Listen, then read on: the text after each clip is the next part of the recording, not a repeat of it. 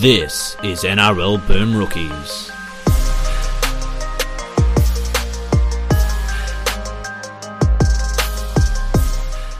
Hello, everyone, and welcome to another episode of Boom Rookies presented by ESPN. I am Matt Bungard, and with me today, Tasmania's own Ben Quagliata. Hello.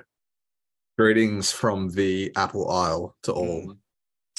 Uh, so, if people don't know, Ben is a long-time uh, fan of the show and contributor uh, to the show. He's got his own newsletter and website, Beyond the Fence. Uh, go check out all the stuff that he writes. Uh, you can usually see it on his Twitter.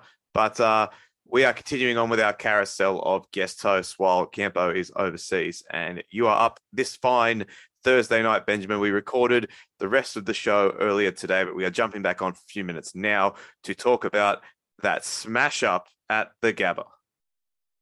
Yeah, look, to be perfectly honest, if I wasn't coming on the show, I would have turned off this game after about 15 minutes because it was just it was just a dead set. Like if like I don't even know where to start because it was a depressing atmosphere. Footy games at the Gabba just don't work. The Roosters clearly didn't bother turning up, and the Broncos might as well not have. Just give them the two points and stop wasting everyone's time. Yeah, well said. Um, I mean, despite that, there was a few funny moments. We had a Grant Atkins try saver. Some of the best defense the Roosters played all night. Genuinely, yes. Uh, we had the Lindsay Collins drop ball for that try. We had the Billy Smith kick for that try. All very, very funny stuff. Yeah, like I was actually watching this game, going, you know what, B- Billy Smith's actually look looking at, like he's getting on the outside a few times, and like he's had, he's had a pretty good season, and then he goes and does that. So notes out the window. Yeah, he played all right, but like, yeah, it just felt like, as you said, both these scenes are very much going through the motions for us. Like Brisbane's defense was once again very, very solid. I know they they gave up a couple of late tries, but you can do that when you're up 20 nil or 26 nil or whatever it was at that point. And um, yeah, just the one line break for the Roosters. So once again, Brisbane proving their mettle in defense. And yes, a couple of the tries they get an attack are lucky, but hey, they definitely had a, they had far far more chances to score, and obviously they did have you know probably six points taken away by the referee being in the way. I wonder if he'll buy Tyson Smith a beer or something, but yeah, I mean they thoroughly deserve to win this game, and it's interesting. Uh, people will hear this at the end of the show, and we go through every team that's still in the equation for the finals. And we did very, very, very, very, very briefly mention the Roosters out of politeness because they were mathematically still in play. I believe that we can now officially, for the 17th time this year, put a line through them. You just love putting lines through the Roosters. It's I Like really do. your face light up with such just delirium. No, I, I the Roosters obviously were terrible in this game, and I watched the Roosters and I just struggled to really visualize what their plan is, especially in attack, because like obviously they're, they're a bit low on troops. Like Brandon Smith hasn't worked out. They're playing Sandon Smith in the halves, but I just watched them and it's very clunky. They just go sideways all the time. Their kicking game is terrible, both in just general play and close to the line. Like those crossfield bombs are going nowhere near the try line with any sort of consistency to allow their two giraffes on the wings any sort of chances to compete. That one nice little crossfield play to Tupou aside, but like the, the Broncos defended well, but it's not like they were really forced into much scramble or any real sort of danger from the Roosters, you know, whipping the ball side to side. And it's that old adage of you got to earn the right to spread the ball. And the Roosters, they just They didn't earn the right. no, they didn't earn the right. They did not earn the right at all. Terrible. Yeah, I've I've been a Luke Keary fan for a long time, but it's difficult to see how he plays a role in this team going forward. I thought it was a real tough game for him, and it's been a tough season for him. And you know, It with all with all the with all the you know the stuff he's had in the past with his head knocks and his injuries and all that stuff, I think that um yeah, they might have to start playing for future without him soon, which sucks because he's a fantastic player and he's been a fantastic player, big part of one premiership team at South and then two more at the Roosters, but yeah, mate, I- I, can't see a world where he can still be like a main contributor in this spine in 2024 if they want to get back to where the Roosters should be. Well, how old is he? Um, he's, I would guess that he's 31. If I had to, uh, I'm just going to Google it real quick, but uh, he surely is, they'll just they'll just he, know, is, just, he is exactly 31. Let's go, me. But surely um, they'll just they'll just sign. I don't know. They'll just sign Jayden Sullivan and he'll turn into the well, next. wouldn't that, well, yeah, wou- wouldn't that be nice for them? But um, yeah, look, it, it's I- I, I just don't see Sam Walker coming back and fixing all of this. It's difficult to imagine, like, where exactly the the turning point is going to come from. Like good halves are com- hard to come by, as we know. The market is, and especially this season, the market is so shallow. I don't think there's any way, shape, or form they get Ben Hunt, and beyond him, there's not a lot out there. They lose. They're going to lose Suaalii, whether it's for next season or after next season. So that's another big part of their back line going. It'll be another year under the belt for Jared Waerea-Hargreaves. It's another year under the belt for Daniel Tupou. They're an eight. It's another year under the belt for James Tedesco, who I thought was decent in this game. But again, like there's just so many key players in this team that have been such vital parts of their success over the part over the better part of the last decade are either contributing less now than they have in the past or just straight up won't be in the team within the next 24 months. Tedesco is great. Like no one's disputing that. But to be brutally honest with him, his strength has never been in like the flashy creativity of fullback. It's always been that brute force, just running through tackles and being that kind of battering ram, which is fine. It's obviously worked to great effect for the last 10 years or so, both at the Tigers and the Roosters, and then for New South Wales and Australia. But it really does highlight the stark contrast to when the rest of the team doesn't have any sort of creative juice and it's just a bunch of sideways and then turning people under. And some of the the like the passing some of the passing going to ground was just shocking. It was under sixes stuff. They were bunched. There was just so many forwards were catching the ball flat footed they weren't expecting it um Joey Manu, like Vossi loves his whole. I was watching it on Fox, not Channel 9. So Vossi was just going on and on about you just got to get Manu involved. And like yeah, you do, but uh, like, what's he to do? He's not. He's kind of the same style, right? So mm. it's just you, you, can't just bash your head against the wall over and over again, like Einstein's insanity, right? And it's just, yeah, I don't really know where they go. Like Sam Walker is still obviously very, very young, but I don't think he, like you said, fixes their glaring issues of playing a bit too sideways. And then his kicking game is hardly one of his strengths either. He's got probably one of the smallest boots in the competition. Yeah. Um, I don't know. I don't know where they go. It's nor nor do I. Um, Brisbane, I get I just a professional performance. I think that they've just proved to be the benchmark of the competition this year. They didn't. It, it, it, it's they they didn't really have to work that hard for their points a lot of the time. Like I mean, about eighteen points were pure gifts, but at the same time, they got still, robbed of six. Well, yes, but at the same time, you still got to score them, and you've still got to get all the get through all your work and get through all your defense at the other end, which I think they did so brilliantly. But we can't get out of here without talking about Patrick Carrigan. We had Alex Twal earlier this season, and now we've had Big Paddy going over for his first try in the and didn't the boys love it? Yeah, I actually, well, famously, I had money on Twal to score when he did score, but I, I, apparently there was a bit of chat going around the uh, the punters clubs. I heard that, about this. That, that, there was some money on Carrigan tonight, and I just missed it. I haven't been as active as I would have liked to have been. You know, mm. just letting. I mean, let, it is objectively a mugs bet. but... uh, it's no, it's never a mugs bet when it wins. Uh, I I do have some news. I don't want to shame, uh, but friend of the show Edwin Smith had fifteen dollars. Oh, I, have heard this. I have heard and this. cashed it out for twenty before the game started. Yeah, that's why he's the social media expert. That's that's very that's that's not your best that's not your best work, Ed. But yeah, delighted for Carrigan and delighted for the Broncos. I think but, now looking at the rest of this season, they probably I mean, they got to be thinking minor premiership, but you'd think top two is locked top, up if they win one more game, which yeah, they top, obviously will. So yeah, top two is locked up. Uh, I mean, we don't have to talk about like Payne Haas exceptional as usual. I thought Flagler was strong as well. I thought Car- Jared Waerea-Hargreaves should have been simmed in for that high shot, by the way. But the well, which one? The the one on Haas. Yeah, yeah. So I probably agree, but then it was. Uh, it doesn't matter. Games, Who gives a shit? It was one of those games with Jared. Like it just spiraled. Like he just thought. And look, I get it. Hargreaves is trying. Like he's. I will say it's it's like when Campo was talks about the 2014 grand final with me and had James Graham was the only guy trying to make something happen. That kind of did feel like Hargreaves, and that's felt like him in a lot of these games this year, where he is just really pushing that envelope to try and make something happen for a team that's just not going anywhere. But that's well, uh, well, that's the yeah. reality. Your your 34 year old front rower should not be the only guy trying to, you know, like there should be some of the like guys like Collins should be really firing up as well. Yeah. Uh, also, just quickly, Reece Walsh, I thought he had some really nice moments. He threw a couple of passes to the touch judge. Um, but that little kick he put in for Ezra Mam's try, I wish we saw more of that. Just that yeah. little dink in behind the line, kind of in Super between nice. The fullback and the wingers. I don't think we see enough kicks in that zone. Um, whether he meant it, we'll never know. I'll just give him the benefit of the doubt because he's that good. But uh, yeah, Broncos, you'd have to think top two locked up, and yeah, well, they're they're onto a a 3 p.m. Saturday treat next week against the Cowboys. That'll be fantastic up in Townsville. But can we flex that with Roosters Manly, which is next Thursday's game? That shouldn't be allowed.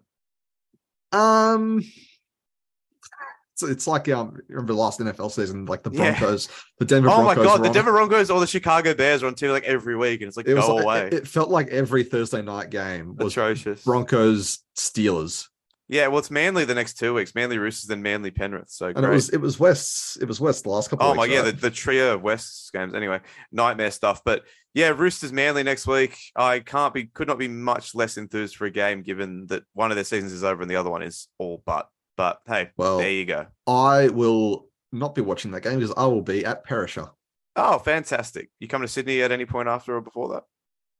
very briefly. Yes, Oh, that means we're not hanging out because he said very briefly. oh, mate, I've, I've booked out weeks take in a hint. advance. I can take it. I can take a hint. mate. It's fine. I can take a hint. It's all good. It's all good. All right, now we're going to throw back to ourselves earlier today. Try! Try! This is a try! Brilliant! Brilliant play! I a try! Oh, I don't know if going to be a try! Gee, what about this bloke?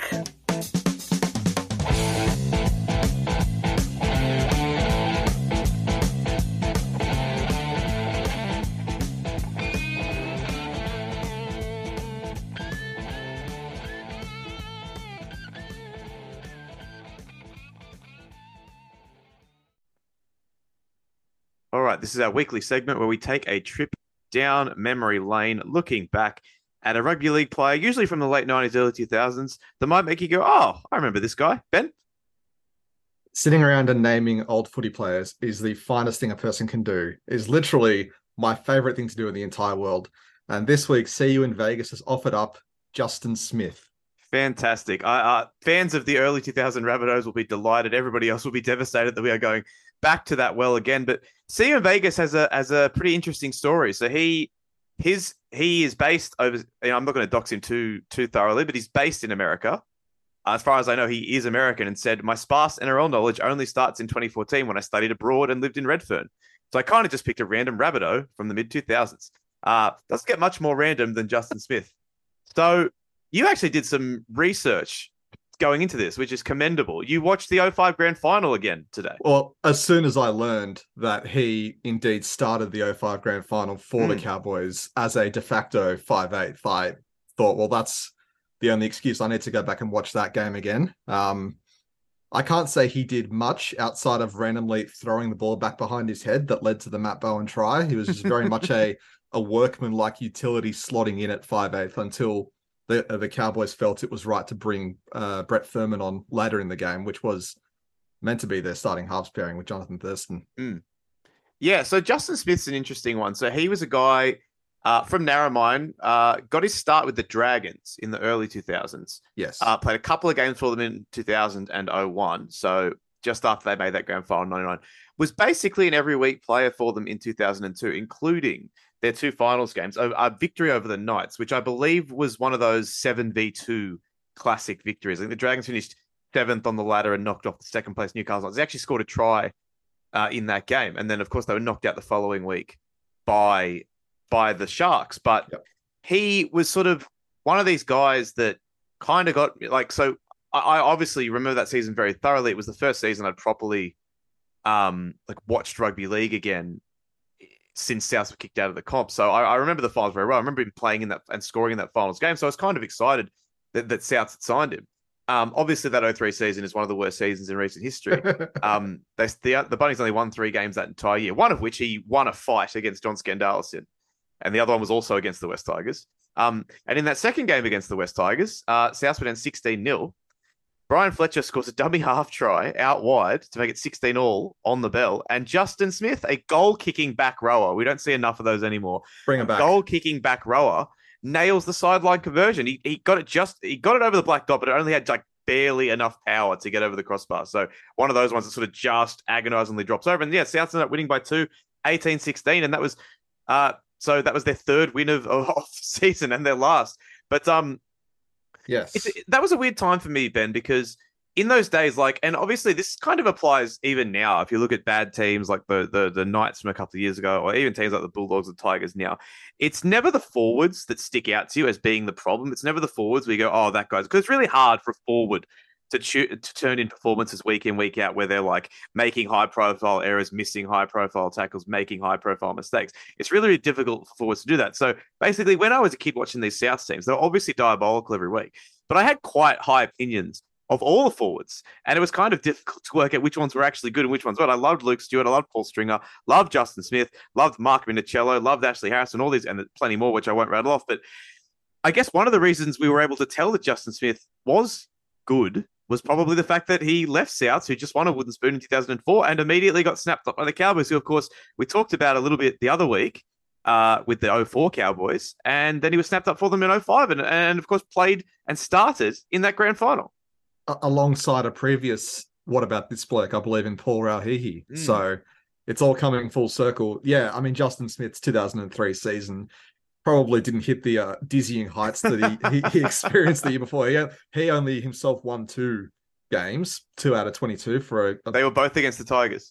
a gallant 9.09 win percentage. Yeah, kicked kicked 71% of his goals though, 47 out of 66 for a back row in the 2000s. Not terrible. Um, and was also South's second leading try scorer that year behind a young Nathan Merritt. So yes. How could you let him go? I don't know how they. Well, there's interesting. I, I did try to go back and find some. So, like, obviously, some of these guys have a bit more of an online presence than others when you try to find sort of what they're doing now. But most of I- the old yeah, I Justin mean- Smith articles. Yeah, yeah Were- Justin Smith is hardly a, a unique enough name to No, that through. well, that was the other issue. Yeah, that's that's the other problem. But like, so you go back and there's articles from like grand final week in 05 where it's like, oh, Justin Smith had doubts about leaving his comfort zone that he'd found in Sydney and heading north to the Cowboys, but he's thriving. All that, all that lovely stuff. But there is very little about what Justin Smith has done since. However, Oh, here we go. However, one thing I did find, and this is actually a really good way. There's a little tip for anyone that wants to work out sort of if you ever find like an old player, what what what do you when you want to try to work out what they're doing now? I'll let, I'll let you in a little secret that old Matty's used in the past. Sometimes those old Facebook pages that like, oh, remember this, like the, but, but Facebook pages that basically serve to do the exact thing that we're doing right now. There's Facebook pages that exist to do that, right? And so sometimes you type in like Justin Smith Rabbitohs Facebook, which is what I did. You find an old you'll find a post about Justin Smith or any player that takes your fancy. And what will you'll find in the comments section, Ben? What will you find? Uh, you, you haven't. I don't know what. What will you find, Matthew? Yes, you will find people tagging the person themselves in the comment section, being, "Oh, look, you're getting a shout out from this Facebook page. Isn't that fun?" So, in that Facebook I'm very comment keen to see where section, this rabbit hole leads. I found a couple of people who obviously his mates had tagged Justin Smith in these in in the comment section on this post. So I went to his profile, and he now runs an air conditioning maintenance and repair service. Would you like to have a guess at where he runs that air conditioning and maintenance repair service? Is it I- Vegas? You're actually not that far off. So, It- oh, I was going to say, is see you in Vegas, Justin Smith? no, but it's beautiful that it's come full circle that we were we had Justin Smith nominated by an American because mm. Justin Smith now resides in Shreveport, Louisiana, Oh my where god! he lives with his family and runs an air conditioning business. And he's got all these posts about like uh, one of his sons who's like playing like high school gridiron over there. So That is in- fantastic. and and he's uh, and he, I think he's been putting in some work for the Shreveport Rugby Club in his post uh, NRL career as well. But If- uh, yeah, he, he calls his business Out, Outback HVAC, and uh, yeah, it seems like he's uh, heating, ventilating, and air, heating, ventilating, and air conditioning service in Sterlington, Louisiana, near Shreveport. So Justin Smith, good on you. That's an incredible sort of trip down the rabbit hole there. I think. That is that is fantastic. Um, anyone who knows anything about Louisiana, that if you're not in the French Quarter of New Orleans, it, the rest of it is pretty much Swamps. like yeah, where yeah. So there's there's definitely a, a need for that sort of service out there. No, that's I mean, of all the rabbit holes I could have been taken down, that is by far one of the more esoteric ones I could have thought of. I was actually thinking about this earlier today. I was feeling a little bit sorry that uh, See You in Vegas had been nominated for What About This Bloke on a week that the steel trap of esoteric knowledge himself, Nick Campton, is, is not here. And you were getting, you know, it's like being promised an autograph session with Steph Curry and Kent Bazemore Oh, turns up. don't put yourself down like that. I don't like it when you do that. Hey, Kent But- Bazemore got, got Steph Curry onto Under That's true. I love that. I love that story. But Um, um, yeah, Shreveport. yeah, a couple other things just about the 05 grand final. Yeah, Smith, a very useful utility player. I think probably only started so they could mark him up against the uh the Tigers' potent left edge of Benji Marshall and friends. Mm. Uh, and he did all right. He made a lot of made a lot of tackles. Just basically played as an extra forward, moved into the middle once Thurman came on. But uh, yeah, an air conditioning tycoon in That's right. Louisiana. That is fantastic stuff. Yeah. And uh, coming up next week, uh, the random number generator has thrown up our good friend Morgan Watkins, aka Morgs, big Storm fan. So um, really hoping to dig into some early 2000s Melbourne Cameron Storm. Smith. What about this bloke? If I can you imagine? Um, so yeah, all right, we'll be back again to do that next week. Now let's move ahead and preview the rest of round 22, starting in Tamworth, Benjamin, with the South Sydney Rabbitohs. And look, time of recording, Latrell Mitchell is playing, but I'm not going to believe it. I'm not going to believe it until I actually see him cross over the white line. What do you think? I mean, they, they can't pull this two weeks in a row, can they? Surely not. Well, I, I think it was already ruled out by this point last time, right? Because uh, actually, no, it was a, it was pretty much right now. Because I was going to the station to go get dinner before I went to uh, Homebush for the Matildas game, so it would have been right around like Yeah. right now. So yeah, um, look, this this is not the Broncos. This is not sort of any team that should be giving South any sort of trouble. I will say it's the best team that um the, the Tigers have trotted out in quite a while. Luke Brooks is back. Api Koroisau starting. I think the forward pack does look pretty handy. But um, if Souths are to get anything sort of back in any way, shape, or form in this competition, it has to start here, and they have to win this game pretty well, don't they? Yeah, I mean, you look at the Tigers lineup, and it's the same thing we've been saying. Well, we I've been saying all season about how um, you know, the forward pack has never really been the issue. It's always just been kind of uh, errors and some pretty aimless play from from their halves. But I mean, yeah, look, looking at who Souths are getting back with with Latrell Mitchell, and obviously they had all their ins last week. You've got to think that the Tigers forward pack, despite you know the return of oh, Api starting and return of Luke Brooks. I mean, if Souths are really going to shake things up and get their season back on track, they have to put in some kind of get right game. They really need to clown on a bottom eight team for once. Yeah, and it's it's it's not even like the Tigers have a great deal of motivation. I mean that that that game last week against the Dragons was was hugely important for them to have any chance of getting uh, sorry avoiding the wooden spoon. I suppose that they could win two more games and that would uh, over the course of their final six weeks, but it seems exceedingly unlikely that any sort of defiant avoidance of the of the wooden spoon is going to come this week or probably even next week when they go to Canberra or the week after when they play the Warriors. It feels like if they are going to sort of steal a couple of wins to end the year and sort of try and get to 15th or 16th, it's going to come in those last three weeks of this season when they don't leave Sydney and play the Dolphins, the Roosters, and Seagulls. It's it's just grim. Like if Yeah. that at this point, like I've been, I know Penrith are good now, but I've been there in like the, yeah. the late two thousands when it was like Oh, yeah, trying not to get the spoon. But I mean, Daine Laurie plays at six again um, after signing back with Penrith, but thought he was really good last week. Everyone said he was probably one of the better players on the park for them. And interestingly, a spine, a, a halves pairing that's not going to be there next year uh, with Laurie going to Penrith, Brooks going to Manly. But I mean, at, at this point, I don't know like what there really is left for for our friends that go for the Tigers to look for. I mean, at this point, you just want to see some of the young kids start to kick on, right? Like they've got Atasi James on the bench, Hmm. Shawn Blore, uh, little known hooker or utility Will Smith, so maybe he can offer something. Hmm. But I'm surprised they've gone with Will Smith over Da Silva on the bench. Like I feel like if they are looking towards the future, it's kind of like, what's the point of this? I am not surprised Sorry, maybe surprised is the wrong word. I'm I puzzled. mean- I'm confounded, flabbergasted. Mm. yes. if if I was running the team, I probably wouldn't be starting or, or wouldn't be running Will Smith in 2023. But that's Tim Sheens' prerogative. He can do what he wants. He he's forgotten more about footy than I'll ever know.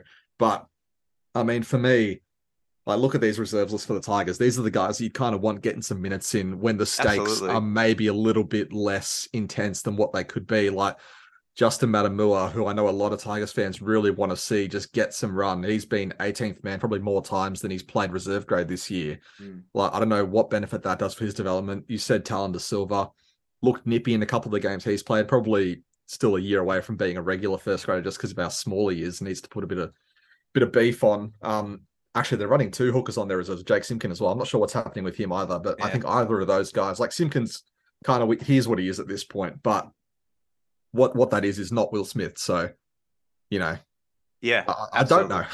And um, yeah, so a new look halves combo of Daine Laurie and Luke Brooks. They've not played halves together, as far as I'm aware. So that'll be interesting. And but again, another one with, with Laurie, right? So like he's re- we'll get to the news at the end of the show, but he, he's going back to Penrith. So again, it's like why? But oh well.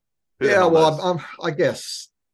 Well, I guess the motivation now is to not get the spoon right. yeah. And well, I mean, I imagine Laurie is probably a better chance of winning a game. Maybe not this game, but a better chance of winning a game than Brandon Wakeham is at this point. But yeah. You know what? That's probably fair. All right, uh, we spent probably too many minutes on this game already. I'll take South to win. I'll take South to win very handsomely. I will go Souths 40. Yep. Tigers 2. Are they going to be up two 0 No, it'll, they'll be down. 18 down 0 on half time. They'll be down. Well, I was going 8 0 on half time. Okay. Two. A gentleman's two. A, Sure. a gentleman's two. All right. Then we head over to the Telstra Dome for the Melbourne Storm and the Parramatta Eels. Um, it, this is this is panic stations for Parramatta. I think Benjamin. I think that with the way their the, with the way their run home is looking and that big loss to the Cowboys last week, um, another defeat here, and they're just going to be anxiously watching Cronulla's results for the next few weeks. I think is their best path to the finals. Um, a really really tough test for them here, of course. Um, not really. I mean, uh, uh, interesting with Justin Olam being taken out of the team. As far as I know, he's not injured. Um, Tariq Sims obviously suspended. No Nelson Asofa Solomona either. So a bit of a reshuffle for the Storm. Um, what do you make of that? Particularly, I guess the the Olam thing. Yeah, I don't know. I haven't seen anything. Um, but I don't remember reading anything about him being hurt.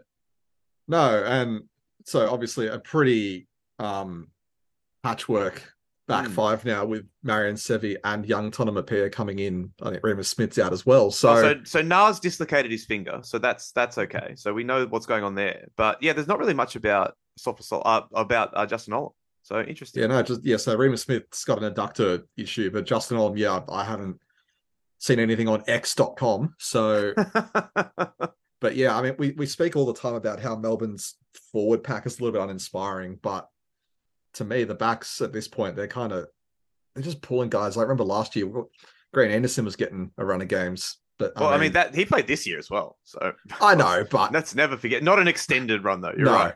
he got yeah. Yeah. he got a run of games. Yeah, I, I think I think that's I think that's the ticket, right? Because I think right now Parramatta, without Wiremu Greig and without uh, Reagan Campbell Gillard for the next and the ladder for the next couple of weeks, I think yeah, their forward pack is really going to struggle when they play a couple of teams coming up. But especially without Nas, I don't know if and this is insane to say. I don't really know if the Storm have a forward advantage in this game. Well, well, Wiremu Greig is actually he's in the reserves, so Oh, so he might he might he might come in late. You never know. But no, I, outside of like Hooker, there's a decided advantage. But if you look at the big fellas, like Tui and Christian Welch, they've kind of had a, a I'd say a mixed year uh, as a starting front row. Trent Loiero has these moments where you're like, I can see why Bellamy persists with him, mm. and then just make like two bonehead errors in five yeah, minutes exactly. give away a penalty, just drop a ball wide open in front of the line. Tom Eisenhuth and Josh King are just kind of like serviceable first graders. Like King, I don't think has been as good as he was last year, but he was so good last year. It's probably a bit unfair to expect that again, just with the expectations and, And all Ellie that. Katoa back on the bench is big though. I could see them doing a late reshuffle and him being promoted back to a starting spot.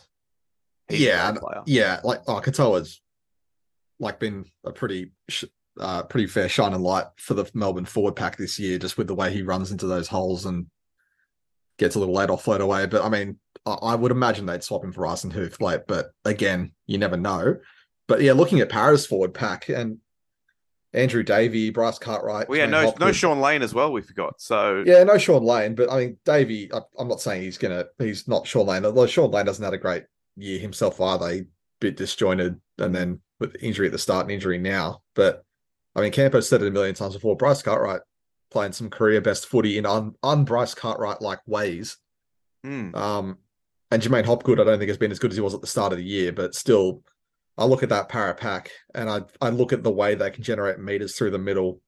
And if Hopgood gets that offload going, I just think they might have a little bit too much speed through the middle for Melbourne yeah, early on. they need a big game from Barlow as well, I think. But I, I just feel that like as good as Moses and Gutherson have played, in, in the last few weeks, especially. You look at both teams, and it's clear to me that the two best players on the field are wearing the number six and the number nine for the Melbourne Storm. So, with sort of how kind of bog average the forward packs look at the moment, and sort of how uninspiring the backlines look, aside from those four players I just mentioned, I think I think I'm still going to give the Storm a little bit of an edge here, particularly at home. And I think I can see them eking out. Like I can see this being another one of those games, right, that Parramatta have had where like they fall behind, they make a sort of a spirited comeback and fall just kind of short. I can see Storm winning this by like six to eight points.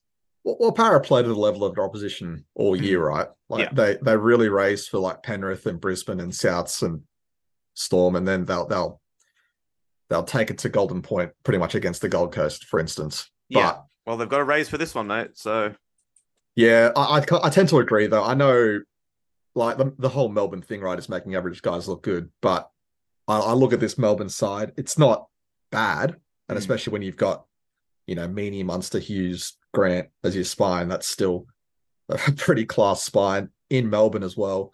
I don't know what Paris record's like in Melbourne. I don't know if it's anywhere near as bad as some of the other teams, but I I just can't see Parramatta really like if if their forwards don't get on top early and dominate, then I can see Melbourne getting their influence on later in the game. And look, Para's bench is hardly great either. Like Ryan Matterson's on the bench, but other than that, Luca Moretti, Joe O, and, and Joey Lussick fresh off the plane from England. yeah, it doesn't it doesn't fill you with with confidence, does it? I'm just having a quick look here. Um, so Parramatta won the last game down in Melbourne 28 24 in uh, 2022, but before that it was a 32 0 win to Melbourne. That was in the finals in, in 2019, if you remember. Uh, 20 to 4 win in 2018, an 18 16 win uh, in 2017. Um, but a 20 it was also in the finals, and then a, a 22 to 6 regular season loss before that. So they've had a couple of decent successes in the regular season down there over the past few seasons. So you never know. And this look, this is this is dire straits for Parramatta if they lose this game. So I'm expecting. I don't think they're going to roll over, even with even with the forwards they're missing. I think it's going to be a very tough, very competitive game. Very excited for it. But um, Yeah, yeah, Melbourne, Melbourne to win. that, the the raucous atmosphere at the Telstra Dome are gonna is going to get Melbourne over the line. yeah, Melbourne Yeah. by ten. Melbourne by ten. Okay. All right. So moving on to a game which is suddenly look looking kind of large for both teams. And again, this is I guess the beauty of having a comp that's so even this year is that basically every week for the season we're going to have games where we preview them and go, oh well, this game's suddenly looking pretty big. And three o'clock in Canberra, no exception, as the Raiders host the Knights. If the Knights do want to try and keep that charmed run going and, and sneak their way into the finals, there's it, it has to continue on here with a win over Canberra. So Canberra, I believe, eleven wins. The Knights are on eight and a half, so two and a half wins behind them. Go to one and a half with a win here, and then suddenly there'll be other teams that are on ten or eleven wins as well. So if the Knights can get this, Knights can get a win here. There's a world where they're half a win out of the eight at the end of this week. Well, uh, yeah, the night if we assume we think the the, the way the Para well, game the, goes yeah, if, if Para and Cronulla both lose, or Souths even, then yeah, there's a, the Knights are half a win out of the eight if they win this. That's I, Well- gigantic. yeah, well, Newcastle will lead Para if we if the game goes the way we think it will. So Oh, bloody hell, you're oh because they're the extra buy. Yeah, yeah, yeah. Okay. yeah, Oh, Wow. yeah, by points. um, no, it, it's a hugely important game for both teams. I think the Raiders just to really solidify themselves because everyone from I would say, well, fifth down just because the Raiders for and against aren't really locked in yet. So mm. for them to get a win here against a really rising Knights side, especially after the Origin period, with some of their players coming back in some really good form. Where's this game? I forgot where this game. was. It's in Canberra. So this in is a- Canberra, yeah. yeah, so I mean, Canberra's going to have their work cut out for them because the Knights back five are hugely important to how they play with their yardage, Marzhew, Young, and Ponga. And Bradman Best in the form he is. Like the Knights have played some really good footy lately. I know they beat the Tigers last week, but I think it's the manner which they've played. I think can be sustainable against some of these teams fighting for their spot inside the top eight. Yeah, I completely agree. And, you know, uh, friend of the show, Horsburgh Scores, reposted the Kalyn Ponga's stats in his last six games against the Raiders. Four wins, two losses, three tries, nine try assists, and 46 points. So Is that good? Lo- I think that is good. So Love's playing against the Green Machine. I think that they've really just figured some things out recently. Um, they were sensational against Melbourne last week, and yeah, it, this is just such a big game for both teams. I, I'm. it- It's it's just tough to get a read on what the Raiders are going to do since they're just such a weird team and and no, nothing we could say or do or or predict will have it's it's unlikely we're going to get remotely close to predicting what these lunatics are capable of. But at the same time, the strength of Canberra comes through their forward pack, and it has done all year. And then off the back of that, they've been able to do a lot of good things and bad things with with guys like Wighton and Chris and stuff. So I'm not sure they're going to have it all their own way in this one, though. That's the thing. I think that at the moment, with the way the Storm, of, uh, with the way the Knights are playing, I'm sorry, they're being they're aiming up, they're being physical.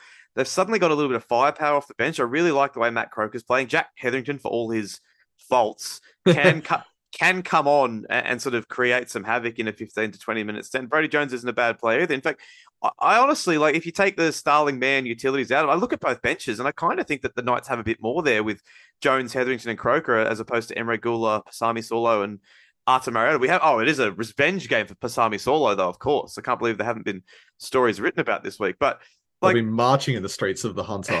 absolutely. So with, with that in mind, I think there's a there's a world where, and you mentioned it, their, back three just feasts on bad defense out wide as well, and, that, and that's been a gigantic problem for the Raiders this year as well. Has been their edge defense. I just think stylistically, the Knights just match up really, really well in this game. Like you can't tip either team with any measure of confidence in this game, such as the way the Canberra Raiders are built in 2023. And I wouldn't deign to try and predict what's going to happen, but I am going to tip the Knights again. I, I think the Matt Bungard randomly falling in love with Newcastle three or four weeks ago train is going to keep on rolling here, and they're going to do it. I think they're going to get this win here, and then suddenly you're going to have a few teams: Parramatta, Cronulla, Canberra, possibly South, possibly even the Cowboys and the Storm, looking nervously over their shoulders, thinking, "Shit, we only had to evade one team to get into the top eight. Now we might have to be dealing with two. Yeah, I don't think anything you've said is unfair. Um, Daniel Saifiti is a big out there for Newcastle. That is true. Um, replaced by the other Saifiti. So do they really lose much? I don't know. Um, Brodie Jones comes onto the bench for him. I think what you said about the night the benches is true, but I think the Knights bench is lower floor. Yes. So Well, I mean, Jack Hetherington might Jack have the lowest- Hetherington alone. The, the yeah. two the two players named Jack on opposite teams in this game certainly have the lowest floors. I think is fair to say.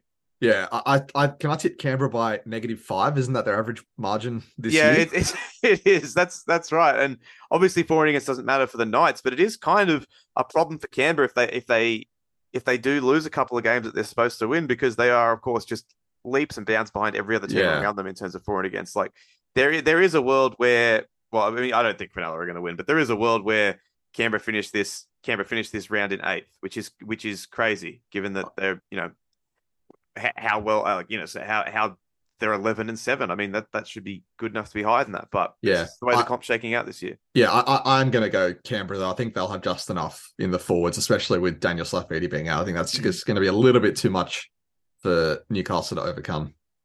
Yep, that's totally fair. I'll take the Knights in a close one. Let's move on. Well, it's obviously going to be a close one.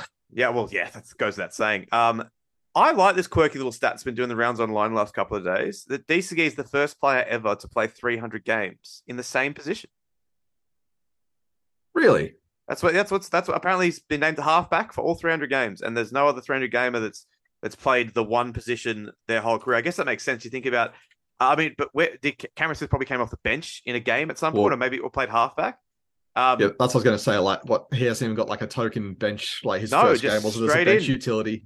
Well, straight in halfback. So Lockyer, of course, played multiple positions. Terry Lamb, Yep. Steve Menzies, Gal, Parker, Benji Marshall came off the bench at the end there for Souths and played halfback for a bit. And then yeah, all the rest of them like forwards or guys like Darbs who played who played wing and fullback. So and Yeah, Freddie yeah. lock and five eight, John Sutton forward and five eight. So yeah, like I mean, it's mildly surprising, but then I guess when you look at the players that are there, it's kind of like apart from Smith and Cronk and Billy Slater, it's like well, who, well, yeah, I guess. Well, the other one's Haslam. Where did Haslam play that wasn't wing?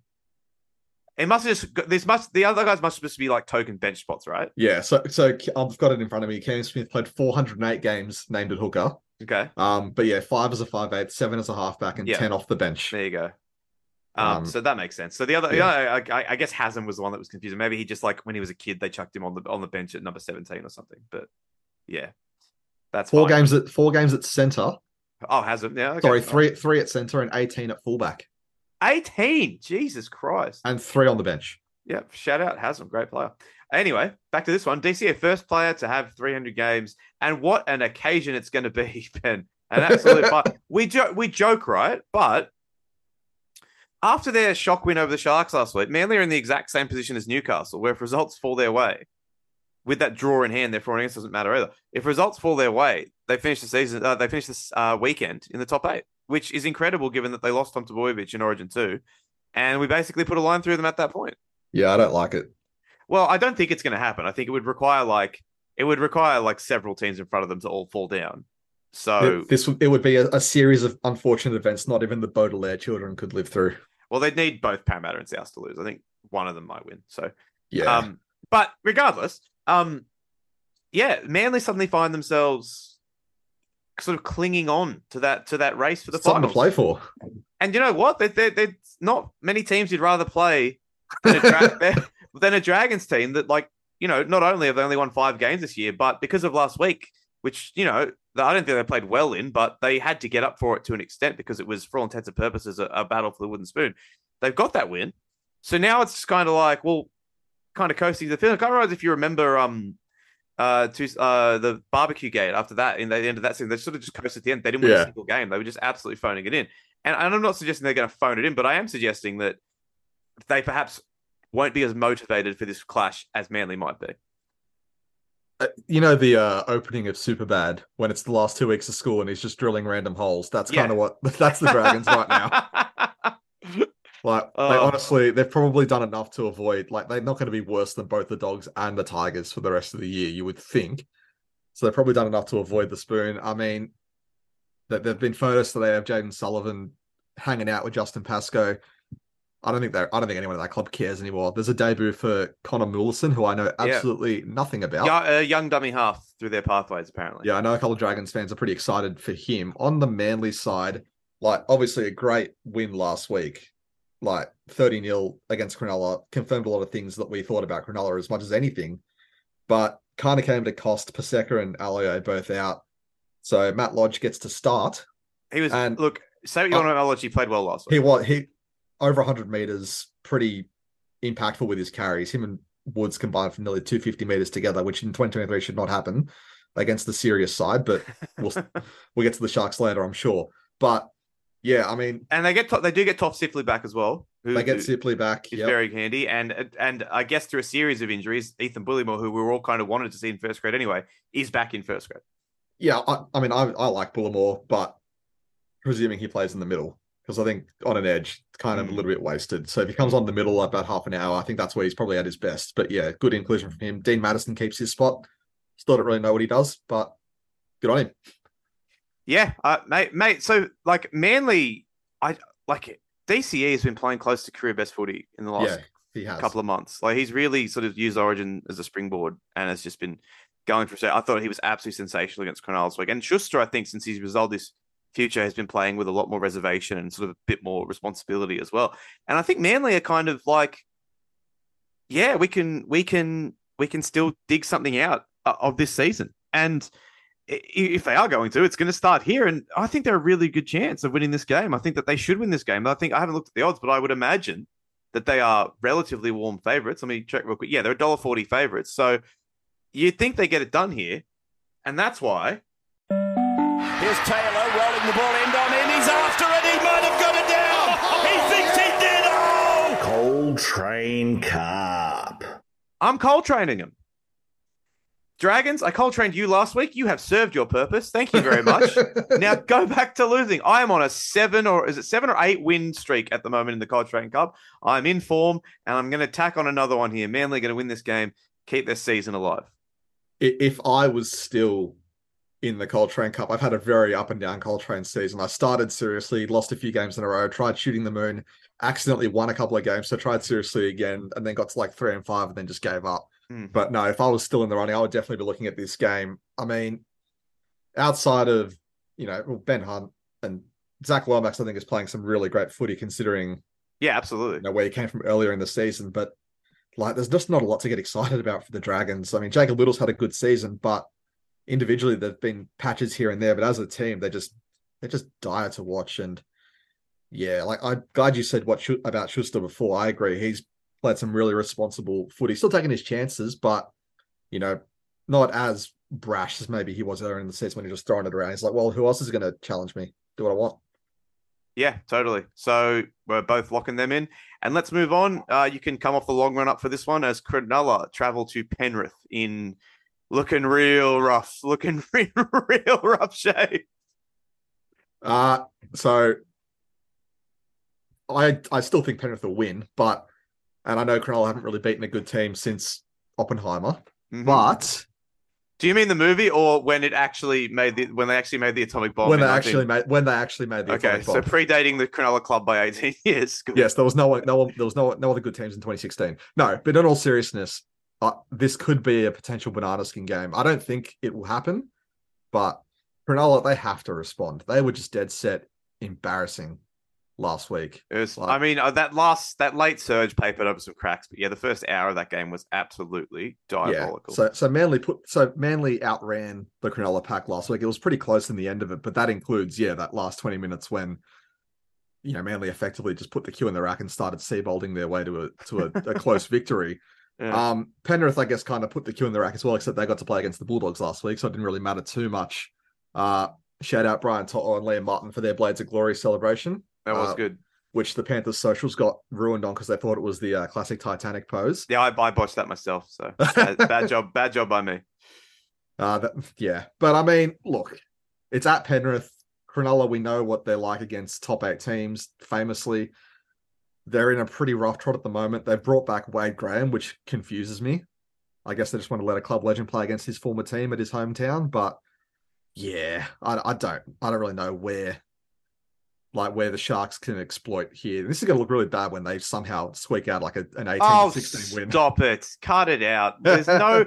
There's I, I like I understand you Penrith people need to look for any excuse to try and find a way to eke out some adversity from a situation where there is no adversity whatsoever. You are not losing this game. They are not getting close to you in this game. They got like what make what what makes you think what makes you think that Cronulla are going to eke out a narrow victory? Is is it is it the return of Wade Graham into the starting team? There's Is it, is it the potential Matt Moylan revenge game as he lurks in jersey 18? Uh, what is it? Tell me, please. Is it? So yeah, so there's there's the obvious revenge game for Wade Graham. It's uh, Isaac Tongor's out another week, so there's still Tara. Tyrone Peachey's been great. Actually, it's a Peachey revenge game. Didn't think of that. Yeah, so there's so many revenge games. and a and a Scott Sorensen revenge game in game 100. there So, you go. I don't know, like Scott Sorensen turning into an elite edge forward. You are was not losing this game. not I'm not going to allow you to come on here, sully this. I'll allow you to sully it in other ways, but I will not allow you to sully the good name of the show by acting like the Sharks have a chance in this game. Well, you are paying a dollar ten, and I think that's overs. Give me Penrith by twenty. load up. 10% interest. Wow. Uh Penrith by 30. No, I think look, the way that the Cronulla pack played last week against a pretty average manly pack, like Penrith should roll through the middle there. I think Isaah Yeo's picked up his form the last few weeks, especially as a runner. I think we all know what he can do in the passing game. but I think he's put the passing game away a little bit and is digging into the line a little bit more. Fisher Harris was a man possessed last week against the Dogs. Leota has had a sick season. Um, Mitch Kenny's doing some good stuff, uh, not trying too hard to be Api Koroisau. He's doing his own game. And then we all know what the Penrith backline's like. So realistically, yeah, I think, you know, Penrith should really have this wrapped up Yeah. Uh, Uh, look, early. I, I don't think Sharks have much chance in this game, but like it's looking like it's this game and it's a trip to Perth to play the Rabbitohs who look fit for the first time in the entire season. So and and whose home game is that? uh, it's our home game in Perth. So you've taken a game to Perth. Yes. We, should, we, are you suggesting we take the whole? Well, we can't play in Sydney because our stadiums are taken up. But I, I repeatedly voiced my frustration that we didn't play the Sharks in the Sunshine Coast and take Brisbane to Perth. But whatever, doesn't really matter. Um, it- it's looking very, very shaky for Cronulla in the next. I know they're sixth on the ladder right now, but that is by virtue of having all those buys. And it's sort of a minor miracle for them, at least, that they they went on that late surge last week and sort of got that for and against back into a respectable shape. Because a minus thirty there would have put them sort of worse than the cow, like as bad as the Cowboys, worse than Parramatta's, worse than Souths, uh, and not that it matters, but Yeah. as bad as Newcastle's. So, Yeah. um, just just one last thing quickly on on the Sharks and, and Braydon Trindall. I know I didn't think he played Shark- great last week. I like him a lot, but I just didn't. Think Uh, he yeah, well like last that. week. Uh, yeah, that's what I was going to say. I know a lot of Sharks fans just wanted him there by virtue of him not being Matt Moylan, which is completely fair enough. Um, but I think he's got to play a little bit more direct. Bloody crabbed across the field too much, and when your forward pack's not going forward as it wasn't last week, your halves kind of can't really be running across field. And, and Nicho hasn't had a great season post Origin one anyway, but I think both him and Trin need to straighten up a little bit more. It's a shame. Like, yeah, I think Nicho's really gone off the ball as well. I think, and you know, we've talked before about the the the, the way being sort of misused or mistreated in Origin can mentally harm a player for weeks or months. And that I'm not going to speculate on why he's sort of gone off the ball a little bit, but I think that that might have played a part, which is a damn shame because I love Nicho Hynes. I love watching him play. But yeah, this isn't going to be a game for him to get right. I don't think. I think uh, Penrith. There's no team better at motoring through the middle than the Penrith Panthers of the last three seasons, and there's no team worse at getting beaten up through the middle right now than the Cronulla Sutherland Sharks. So, yes, I shan't be singing "Up Up Cronulla" at 9:15 p.m. on Saturday night. I Yeah. dare say. Um, doggies hosting the Dolphins. However, with all the state, this is where we're going to start. This is a time of the season where, due to the Women's World Cup, we will be seeing a ton of home games at weird places. Do you know where the Bulldogs are playing in this home game? Would you like I one literally? I literally just looked at it. Ah, damn. Okay. Well, they are playing at Salter Oval in Bundaberg. So another another team taking a Queensland team to a place in Queensland. Great job, guys. Um, I thought they were pretty bad last week. Um, the dogs? uh, yeah. yeah. Like there, it was just a kind of a pointless game. It, it kind of made me glad that I could sort of concentrate because I was trying to watch that and the NRLW at the same time. It kind of made me glad that they were so shit that I could just watch the Raiders Sharks NRLW game last week, which we forgot to talk about on Monday, by the way. The Sharks are really good.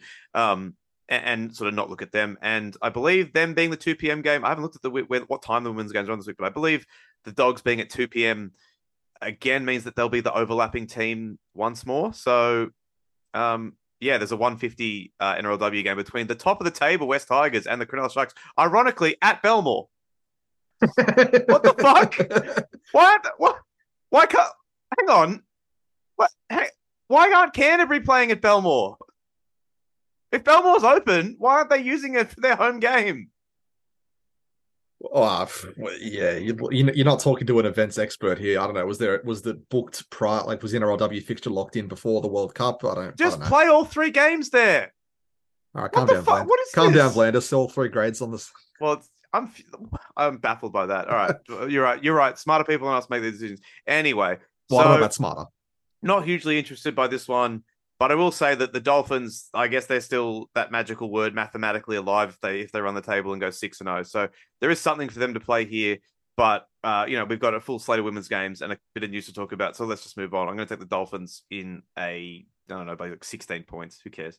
Yeah, the dogs scored 18 points, but it's largely because the Penrith just not giving a shit. I'll take Dolphins by 20.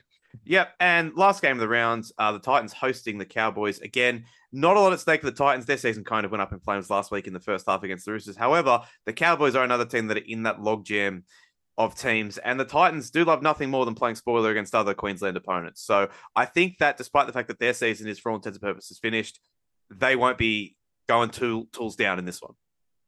Yeah, it's what what a pointless existence. The Titans, yeah. They're, Yeah. just, they're rugby league purgatory, aren't they? Like just if if you if your benefit every year or your peak is ruining other other team seasons, I don't know. Like, what are we doing here? Well, that's what they're doing. They're trying their best to ruin other team seasons. I That is the suppose. extent of my Titans analysis. uh, it was it was spot on. But yeah, so um not a, no no nanai for the Cowboys this week, but um that's All that's Griffin about it. Neame. Oh, sorry, all Griffin name. So uh they're still going with the Jason Taumalolo off the bench thing, which I think has been working for them pretty well. I think it should work pretty well against the Titans in this one, who've got a bench of Jayden Campbell, Chris Randall, uh, Jayden Campbell, Chris Randall, Klese Haas, and Isaac Fasulmawali. I think that that is uh, going to work a treat for them. Obviously, still no Tino for the Gold Coast. Um, and yeah, starting forward pack with Isaiah, Isaac Liu and, and Joe Stimson isn't isn't really full, filling me with too much confidence against a resurgent Cowboys forward pack. I think that there's there's there's still so much talent and so much ability in that in that Titans back line, and I think David Fifita's always got the capacity to to pull off a cool player too. When Jayden Campbell comes on, he will make a difference. He has done so all year. But I, I it's just really hard to see a world where they're on top to the point where they can sort of like get enough good ball sets to score enough points to win this game. However, they have been known to get a sort of long range counter attack try in them. So perhaps there's a world where they eat up a bunch of tackles with when the Cowboys have the ball in hands and hit hit them on the counter with a long range AKP try or a long range Phillip Sami try or a long range Jayden Campbell try. I don't know. I think that's probably the path for victory for them in this one. But again, the Cowboys have so so so good for the last six or seven weeks that it's really difficult to go past them here. Yeah, and I mean, you didn't even mention Erin Clark as the starting lock as well. So there's not a lot of finesse really in that in that Titans pack, and not a lot of you know, it's a, a lot of blunt objects really when you consider it just sheer force. Like Fotuaika's had a great season, Fifita's had a great season. Verrills has kind of been up and down, and then the others just yeah, they don't inspire much confidence. It's a pretty twinky looking bench.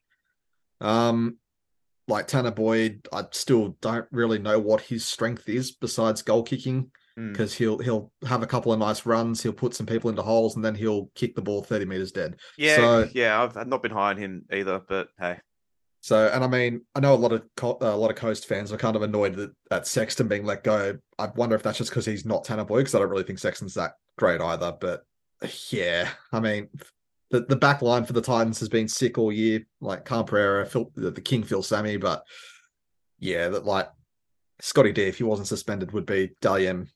Right yeah, I. I had forgot about that because we were all we all we're all kind of getting a bit excited about Scotty D's stallion run, but of course he is ineligible, so that's a shame. yeah, one of one of the Smokies until you yeah, realize that he that's right. like shoulder charged someone in the head. So Did forget about that. Ah, well. uh, semantics. We got full slate of NRLW game. And I got to say, the thing I'm happy about the most with the additional teams in NRLW this year is that we don't have that sort of scenario where like a team loses their like first two games and their season's over. So plenty of intrigue on the line starting off the, this evening before the men's game with the Broncos hosting the Titans. Um, you know, it's really difficult to get a read on anyone that plays for the plays against the Roosters in the first game. I think the Roosters are absolute morals to win this competition. So I, I like Brisbane to win this game and win it pretty handily against the Titans. And I mean, this game will have happened by the time people hear this. But uh, hey, uh, if, if we're wrong, deal with it. We're wrong all the time. I mean, has there been? I haven't seen any news on uh, Fuimaono. I know there was a lot of raging emotions about whether whether she was going to be out for a long time for the Titans. I think turns out just an ankle. Mm. So if she's in, that's nothing but a plus for them. But I mean, yeah, Brisbane look like they're going back to their old dominant days of of pre expansion. You know, when there was four teams just winning comps. I mean, Still a really good team. Like uh, last week aside, I'm not worried about the Broncos at all. I think they'll, they'll win this one. They'll be pretty. They'll be fine. yeah, I um, mean, yeah, the, the Titans they just look a little bit thin. Yeah. Um. This this one could be a bit of a smash up. I think it's the first. It'll be this is exciting because it's the first game in Canberra for the the the, the Valkyries, as our Discord mates have insisted on calling them, even though the club are too cowardly to do it. Um. They're hosting the Roosters though, and again, it's um. Yeah, it'll be a great occasion for them, but I think that they could be on the wrong end of a pretty heavy score on this week. I thought that Cronulla more than deserved their win last week against Canberra, and yeah, what do you think? I mean, you just look at the Roosters lineup, right? Tarryn Aiken, Sergis and Kelly in the centers. It just seems like they got a little bit too much class. And the and the forward pack with Boyle and Davis and Keely Joseph, Olivia Kernick. I mean, the Raiders have a couple of really nice pieces there. I think Soliola and Taufa in their forward pack uh, can really do some damage. But just looking at the numbers that the Roosters have, I mean, it's really hard to see them getting any sort of go forward against that Roosters pack, isn't it? And then, you know, allowing Tarryn Aiken of all players to play off the back of that, it's just kind of a recipe for complete carnage. Yeah, obviously no Amber Hall for the Roosters. That sucks. Liz Frank injury out for the season, so that's kind of shit for the, for her, obviously. But yeah, that team from top to bottom is still so stacked. No changes for the Raiders despite last week's sort of flat performance, which I guess it's fine. It's one game. You got to you've got if you've got a starting thirteen and a seven or a seventeen you want to go with, you got to give them a couple of weeks. Um, Yeah. If they are going to win this game, they're going to need a massive one for Samama South. I thought she showed pretty good go forward last week, uh, and their movement from especially to the left was was decent as well. Maddie Bartlett on the end of a couple of nice movements, but they were just a bit sloppy defensively and sort of a bit wasteful. I thought when they did get the ball in good possession. So yeah, I, I like the Roosters to win this one comfortably. Um, Yeah. No, Yeah. Nothing, nothing, nothing more to add there. It looks pretty like cut and dried. um, I thought Para were dreadful last week, and they that they will play the Dragons at Win Stadium. So, so the Para were pretty much uh, spoon favorites, right, going into the season. I And then- believe there was like three teams like equal last in the Premiership betting, and they were one of them, along with the tight. I want to say the Cowboys and the Tigers, maybe. But anyway, So just yeah, so because I know, yeah, Para lost a lot of a lot of players from from last season. Yes, so a they, lot. They, they got absolutely pillaged. they really, um, really did. And I mean, yeah, last week wasn't great, but I don't really see the avenue for them to to to improve this week. I Well, I mean, at- the, I think the Dragons aren't overly strong either. They, No. They've certainly got a stronger team in this one though. Yeah, I think they've just got a little bit of class where it matters. I think Mm. there's a little bit of a deficit. And I mean, yeah, it's really hard to watch Para last week and just go, well, maybe they can bounce back, Yeah, absolutely agree. I'm gonna I'm gonna take the Dragons in this one. as will I. All right. Uh, Knights hosting the Cowboys. Um, this is a doubleheader at Belmore. Um, yeah, Knights, Knights, Knights do it here. Knights do it pretty comfortably, I think. I think so. I, I, I mean, you know, the, the Southwell, uh, fucking Jesse Southwell having a pretty good game last week. I thought some nice touches with Caitlin Moran, combining around the middle of the park, and you know, Tamika Upton working off the back of that. It just seems like um, the the Knights again. I feel like when I watch a lot of NRLW, I look at the spines and I look at this Newcastle spine, and especially their fullback and halves, and I just go, well, there's enough creativity there where they can just exploit some of the spaces around the ruck and get the ball out wide quickly against a pretty inexperienced Cowboys side. Um, you know, Manzelmann and Kirra did, I thought were okay last week, but I think the Knights just have too much cattle here. Mm. And finally, a, a top of the table clash between the West Tigers and the Cronulla Sharks. I think Roosters aside, they were probably the two most impressive teams last week, and especially the Tigers, who romped home in that game. My girl Bo Vette I think, finished with 23 try assists, I believe. but it all came off the back of some brilliant go forward from Kezie Apps, Sarah Togatuki, and a couple others, and of course Losana Lutu coming off the bench and, and, and killing it. Um, but but you know, I, I think the Sharks were more than good value for their win as well, and I'm really excited for this game. I thought J- Jada Taylor was fantastic last week for Yeah. Cronulla, coming off the end of some of that shape and just it's just shooting through the gaps. And yeah, obviously neither of these teams have rung the changes this week. Why would they?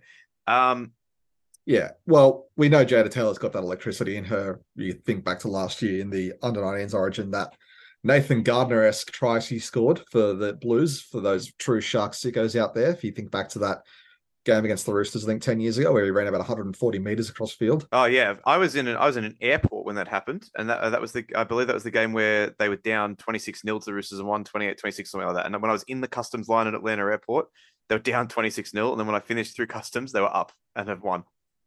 I, was in a box at that game because that's how the 1% live. That was the game, right? They were down by a I'm not. I don't remember. I just remember Oh, that fuck, try. Well, I thought you'd remember. The, my two Nathan Gardner memories of that try and that game where they were down like 26 0 and won 28 26. But I don't remember if they're the same game. Oh, and sitting behind, I think, at a, at a WWE house show at the Kudos Bank Arena. So Um, shout out Nathan Gardner. No, but back on back on this one, I think you know you're a big Bo Welsh man. I'm a Mm. big Bo Welsh man.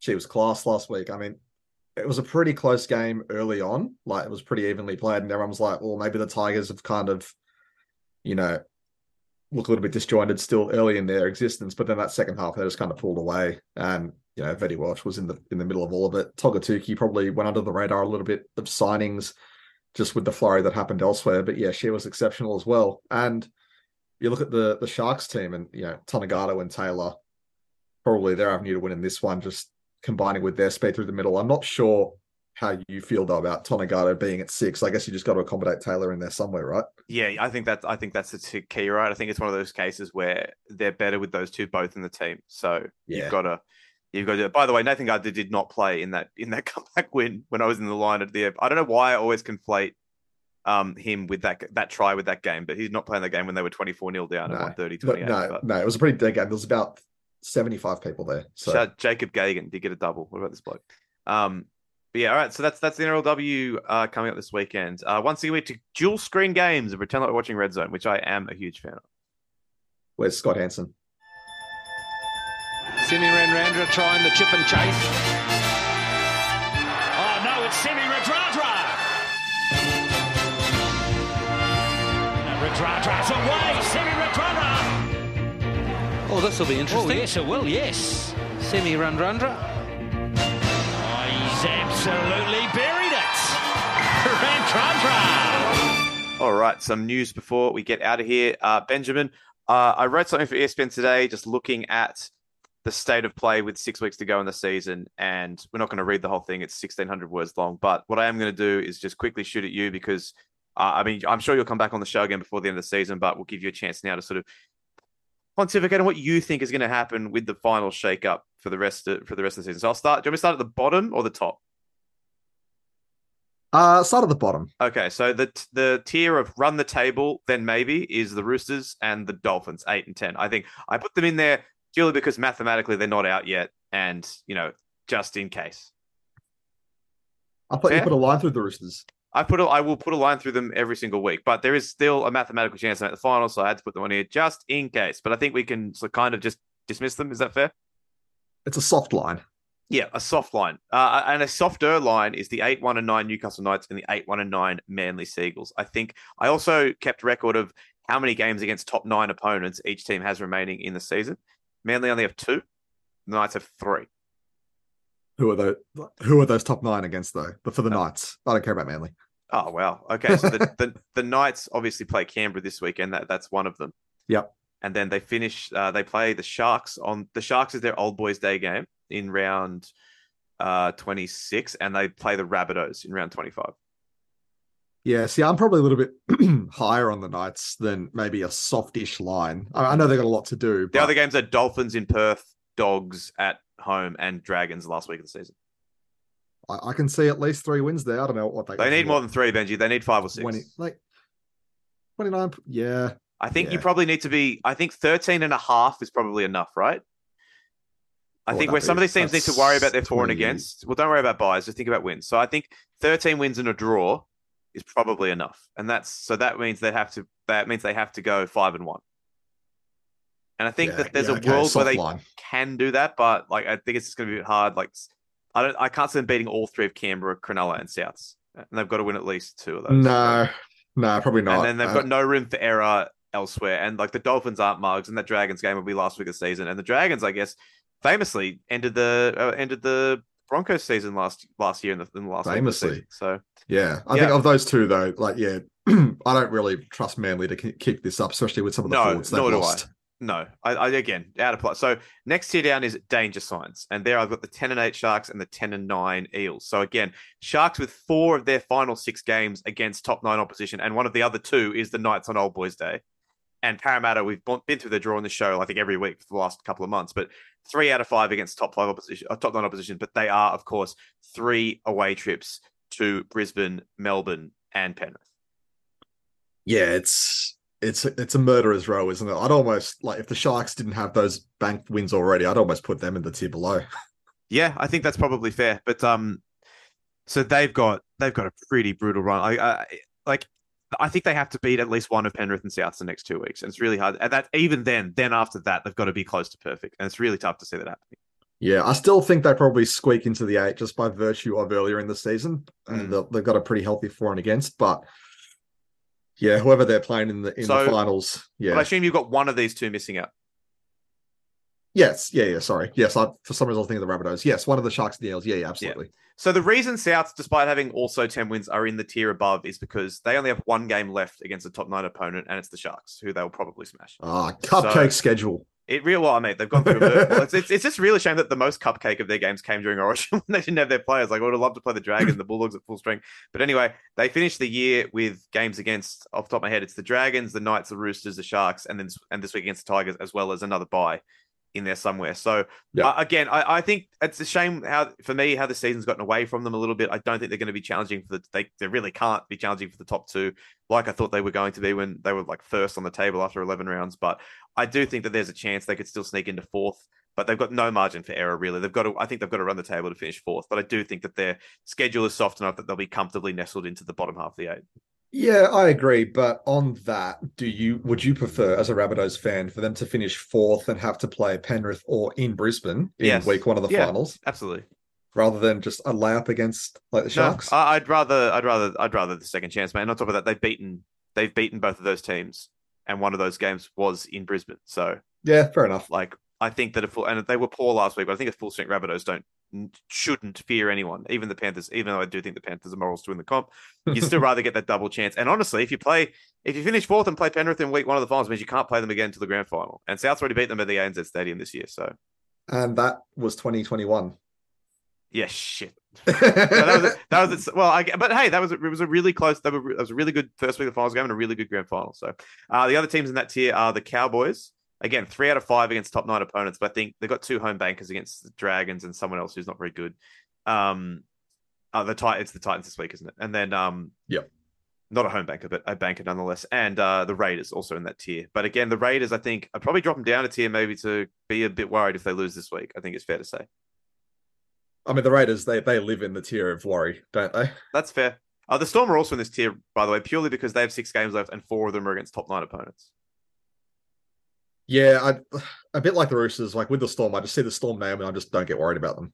Yeah, But- that's. I think it's Storm in that. It's it's because of the name, right? But again, Yeah. like this is my main takeaway by, by by doing this. By the way, was that like every team in the top nine except for Souths and the Warriors has like a brutal run home, including your Penrith Panthers. But yeah, so the Storm of those top eight opponents that they have left, Parramatta this uh, Parramatta tomorrow night, um, then your boys in Penrith the following week, then Canberra in Melbourne, which is not not no gimme given Canberra's. Well, that's a home there. game for Canberra. Yeah, and then a couple of couple of layups against the Dragons and the Titans, but then trip to Brisbane, Suncorp Stadium, final round of the season. So very tough run in, very very tough. What was the tier called again? I forgot. This is um you can't like you can't lock in the finals. I, I can't you know uh, what did I call it? Can't take it for granted just yet.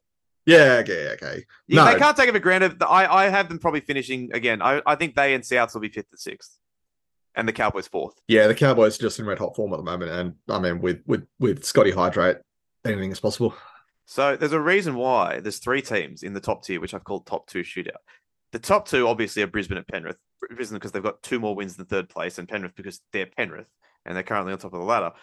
In saying that, you've got games against the Sharks, Melbourne, Parramatta, and North Queensland, but they're all four of them at Penrith Stadium. So that's fine. You'll win at least four of your last six, I think, and comfortably cruise into a top two spot. Brisbane as well. Again, brutal run in. They got four out of their last five against top eight teams, but probably just win two of those and make the top two. So it doesn't matter. You'll be fine. Uh, are they mostly in Brisbane or? Uh, yes. Yes, obviously it starts at the Gabba by the time people have heard this last night against the Roosters, but then Townsville for the Cows, Gabba again for Parramatta, another bye, trip to Canberra, Storm at home. So really tough, really tough stuff. So this is the Roosters are the only team they play that's not currently in the top eight for the rest of the year. But again, a buy as well really helps them. I think they probably only need to win two, or by the time people hear this tomorrow, if if they've won the game, one of their remaining games to to make the top two. I think it's fair to say, just because of how yeah, there's just season's there's just such a gap. I don't really think there's too much danger of been. them falling not at all, of the top not two. at all. But if anyone can sneak in there, it's the Warriors because. As I mentioned, Souths only play one top nine opponent the rest of the year. Do you know how many the Warriors play, Ben? I'm going to take a wild guess. It's zero. It is zero. The order of their remaining, the ladder, current ladder positions of the remaining opponents are in order: fourteenth, last, eleventh, fifteenth, thirteenth. That's their run in. Jesus Christ. Yep. Um, there is no logical reason why they can't go five and zero. Is there? No, and they've got a buy as well, haven't they? Yeah, so they're on 12 right now. They're only one win behind Penrith, obviously with the worst for and against. So you call it two wins to both of those teams, Yeah. both both Brisbane and well, you'd imagine that like if they win all their games and the Broncos drop two games, that'll be enough to bridge up a 20 point for and against gap, which is what it currently is. So you'd imagine for all intents and purposes they need to get two more wins than Penrith or two more wins than the Broncos. I it's tough to see. So assuming the Warriors run the table and go five and zero, which is not beyond their possibility, it's hard to win. It's hard to do that regardless. Yeah. But assuming they do do that, that would then require Brisbane to go three and two, or the Panthers to go four and two. And Yep. it's yeah, I don't see that happening. So I think the Warriors are going to finish the season really strongly and be a firm third place. Yeah, I think that's fair. I mean, yeah, there's there's a lot to make up just to get to the break even point before you even think about overtaking. Yep. All right. So some other news now. Uh, Brisbane's NRLW rookie Ashley Werner sobbed uncontrollably as she was handed a two-game suspension for biting opposite number Jamie Fressard on the forearm. Became the, and of course, she became the first NRLW player to be sent off. How good, trailblazer. Not not a great introduction to the NRLW, is it? I do love the classic. Took less than 15 minutes to find her guilty. The deliberators was good. Um, yeah, yeah. So yeah, I mean, there's not really much else to say, but yeah, uh, tough scene. She definitely did it. Like, it was pretty bad. Um, but let's let's have a let's have a little chat about some NRL signings before we get out of here. Um, we'll you're here, so we'll start with that. Liam Martin re-upping with the Panthers. Yes, I think there's been a, a really big shift in the public opinion around Liam Martin this year. I from, agree. From like a workhorse plotter, kind of getting into rep sides because he plays with Penrith too. like, holy shit, this guy's actually he's actually pretty good. Yeah, I I think I no no issues there. I think it was probably along with Toto your best player in Origin this year. Crichton was pretty good too, but he's not, not going to be a player anymore in a couple of months. But Cheers, Matt. sorry, well, I mean, you'll be fine. You'll just find another one off the Spencer Leniu belt. should have played too, but anyway. Well, absolutely. But um, yeah. So yeah, I think great re-signing as well as Daine Laurie returning, which you with this, and Mavrik Geyer being promoted to the top thirty. Yeah, I, I, I mean, I've seen Mav play like once, I think preseason last year, and he broke his arm, but he just seems like a keep him around because he's got the last name thing more than anything. I don't think he's actually anywhere near close to a, a debut, but eh, we'll see. He's I don't even know what position he is. He's kind of a mix of back rower, lock, yeah, yeah, Mm. center. Uh, South Sydney have been pretty busy re-signing people. And I think that uh, if you go back to when they signed Jack Wighton, a lot of people said that as long as it meant they kept Jai Arrow, Junior Tatola, Keaon Koloamatangi, and Campbell Graham, then peop- then they'd be happy. And what do you know? They've re-signed three of them now. I think Jai Arrow was the latest. It was in a Daily Telegraph yarn this afternoon. I don't know if it's been confirmed by the club. The Graham and um, Tatola ones have been. But uh, yeah, the headline is um, uh, South Sydney have launched a 25 stunning $21.5 million uh, re-signing offense. I did see that, So and I'll be phoning up the uh, auditors right after we're well, done here. that does seem $21 million does seem like it's more than the salary cap. So We'll, we'll ignore that it's over multiple years. Yeah. So yeah, and uh, I believe that in that article mentioned that Jair is happening and that Keaon's not far away too. So I don't I don't let facts get in the way of a good agenda. totally fair. But yeah, I think that um, yeah, I, I'm delighted. What, what, what more can I say? They're the they're the guys that I thought that South couldn't afford to lose if they got Jack Wighton, and that they they've now locked them all in. So No, happy that- days. No, there's a key loss, which I assume you'll get to in a second. Oh yeah, well that was I was saving the best for like we've got to save the dessert for the end. Oh man, what a week it's been for not Bulldogs. It's been a, a banner week. signed Siwa Taukeiaho, Liam Knight, the line of Transvaal, Blake Taaffe, and the weak gutted dog, Jaeman Salmon. Um, they're going to obviously have a bit of fun with that one, with them being the Bulldogs. But yeah, um, I'm not, not, and I'm nonplussed by these signings. yeah, so Liam Knight, I just don't think is very good. So that's that's that analyzed. Hmm. Um Blake Taaffe, I just don't know where he plays. I'm gutted. I really do like Blake Taaffe, but if he's going to be on, you know, I, assuming they're offering him more money than Souths were, Yeah, surely. probably get a little bit more of a shot at first grade footy. But you're right; like they've already But- got Stephen Crichton to play half, uh, to play fullback. Matt Burton's the five eighth. You've got Toby sex Sexton or Karl Oloapu to play halfback. I think I he think can't they play see, anywhere else. I think they see Oloapu as a lock. That's what that's what the uh, that's what Gus has been xing. So that's true. But also, as you said, Toby Sexton's there as well. So, like again, it just feels like he's going from being sort of the fifth banana at the Rabbitohs to being the fifth banana at the Bulldogs, and I think that you wouldn't do that for any reason other than money. So he must have been offered a bit more, which I can't begrudge him. But un- unless he unless he looks at Stephen Crichton and goes, I can I can send you back to the centers, buddy. Yeah. Oh, well, maybe. I think he was very, very good in that game against the Bulldogs a couple of weeks ago, but I didn't think he was great last week against the Broncos. The, the good games been that they have been in there, They- and he's clearly a very talented player. But yeah, it was. I thought it was a perfect sort of fourteen slash eighteen for Souths. He's always everyone around the club loves him. Obviously, a local boy can play a bunch of positions, can fill in, but really, yeah, kind of kind of not the guy you want playing fullback for ten weeks when Latrell because Latrell Mitchell can't get on the field. But I wish him the best. Big Blake Tarfett. Liam Knight as well. Wish him the best. I really, uh, honestly, a really good Rabbitoh at times. He sort of went off the boil later on with the injuries and stuff. But there was a little period there where he was, when he was on form, he was a genuinely, a, a genuine, like good quality first grade middle. So if he can rediscover that form, that'll be a good signing. I don't know anywhere near as much about Jaeman Salmon as you do. It feels like he just comes off the bench and plays 10 minutes in first grade every week and has done for like two years now. He's a Uh, are you- premiership winner. I'm not arguing that. Are you, how are you feeling about that? So I I d- didn't really rate Salmon, but to be fair to him this year, I think I've kind of lifted a little bit on him. He's very he's very versatile. He can play on the edge as a back rower. He can play as a half, which he did uh, during Origin period. But a very, I would say, capped player. Like he's got a little bit about him, but for what the Bulldog, it just seems like a really pointless, like depth sign. It's a depth signing, so I guess you Mm. can't get too mad. I don't know what the money is. I haven't seen any reports on the money, but yeah, I, I don't think he's going to be missed too much in the Penrith machine. The one that strikes me as the most odd is Taukeiaho. That was like, yeah. I mean, this was a guy who before he left, like basically said that he wasn't He's done. Yeah, he couldn't handle the rigors of a of the NRL schedule anymore. And if the, I mean, again, the, who knows if contracts are real, but the, according to the Daily Telegraph reports, he's on 500k a year, which seems to be a lot for a guy that sort of yeah was like a really really good player for the Roosters. Loved Taukeiaho at the Roosters, but by the end was sort of a shadow of his former self and, and went over to Super League. And I don't really think he was pulling up trees when he was over there at Catalan either. So Probably leading Man of Steel. yeah, I mean maybe I haven't looked it up, but um, no. Yeah, I just I, like why? I just I don't know. What you've signed an an, an old forward on not like insignificant money. A couple, another fullback.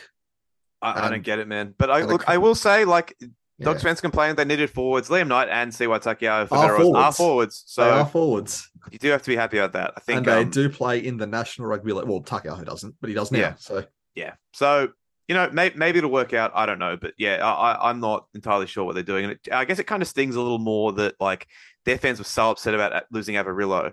that's still And- I still have no idea what they were And doing. there. people, and, and, like, but then they were like, oh, we found out he was on X amount of dollars. So you kind of get why they didn't do it. But it's like, well, would you rather have Jake Averillo or would you rather have uh, Liam Knight and Blake Taaffe?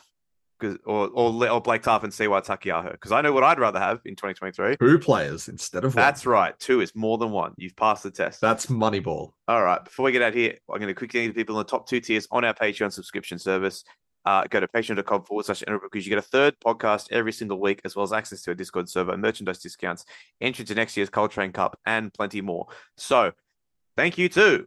Chris Abnell, Dave, Rocky and Rafi, Stu, Where's Wayno, Alex Sergicomi, Bruce the Pom, Butsy, Call Me, King of the Mountain, Chewbacca Snuffleupagus, Dan Cullinane, David, Doc Hogg, an anonymous backer, Ed Burton, Frankie, Horsburgh Scoresburgh, Jakes Felix Farnworth, Jason, Joe, Joel Wrigley, John, Josh Brandon, Kicks Outs out of the comp, Lachlan Hancock, lifelong Dolphins fan, Luke Charles Smidwell, Matty Jenkins, Matthew Duggan, Melbourne's 07 to 09 deckhand, Michael Murray, Mr. Beefy, Morgan Watkins. My name is Matt Bungard and I love Taylor Swift. My ding ding dong is hard and I am sad. Never trendy. Nick Campton on tailgating where the party never ends, even when the game is over. Pat McManus, Pete Fulcher, Raymond, the Jukebox Stone, Gossard, Reese Brown, Rowan Edwards, Roxanne Clark, Ryan James, and the Giant Peachy. See you in Vegas. Shunter, Tough Night to take Yahoo to go and eat salmon. Ty, the Black Vegetable, Thor, Tom Hardy, Was, and Westlife's podcast. Thank you so much for your support to everyone in the lower tiers and to everyone who just listens. Thank you as well. I think I blacked out at the end of that. Yeah, you face palmed visibly at the at the at the Tough Night one. Yeah, I, I, yeah. All, all handsome patrons except Bruce the Pom. We don't like Poms. No, no, no. Come on. We've we've retained the ashes. We can be cordial again. We can pretend to be class acts. Yeah, you can. I'm Oh yeah. What would a Penrith fan would not know anything about class? That's true. the only class Uh, I know is the three years of year 12 I did. Congratulations. Uh, all right. Where can people find your work? So beyondthefence.com.au, but also more specifically to the listeners here, I have a weekly footy newsletter, Beyond the Goalpost. Very original, I know. So Sign up for it. If you go to beyondthegoalpost.com, I don't know if it's .au. That's pretty bad of me. Probably Uh, should know it- that. Yeah, it- it's it's all there. No, just .com. Wow. And it's free to subscribe. It's So- clear that you believe in what you're doing, which is the most important thing. Uh, and if you don't want to do that, you just go on the custom flair that some loser on Reddit made for you. Quagliata content, it says is now. that, that's that honestly, I don't understand Reddit. It scares me. That rattled me when I saw that. Did you make it? I didn't make it, but I do I do check it at least once a week now. Well, I mean, I am the one that officially gave you your first reference on Wikipedia, so maybe I made it. Speaking of, Oh, at the time of recording, the Dingaroos two year anniversary was yesterday. oh, are the and the the baseball team's getting a bit of chat at the moment. They're called the Emeralds, so we'll do something like about that. Yeah, we'll do something about that. No. All right. Well, everyone, thank you for listening. Uh, I hope you've been enjoying this rotating carousel of co-hosts so far while my good friend Nick Campton gallivants around the United States. We'll be back next week with a couple more people and plenty of footy and other things to talk about. Say goodbye, Ben. Goodbye. That's goodbye from me.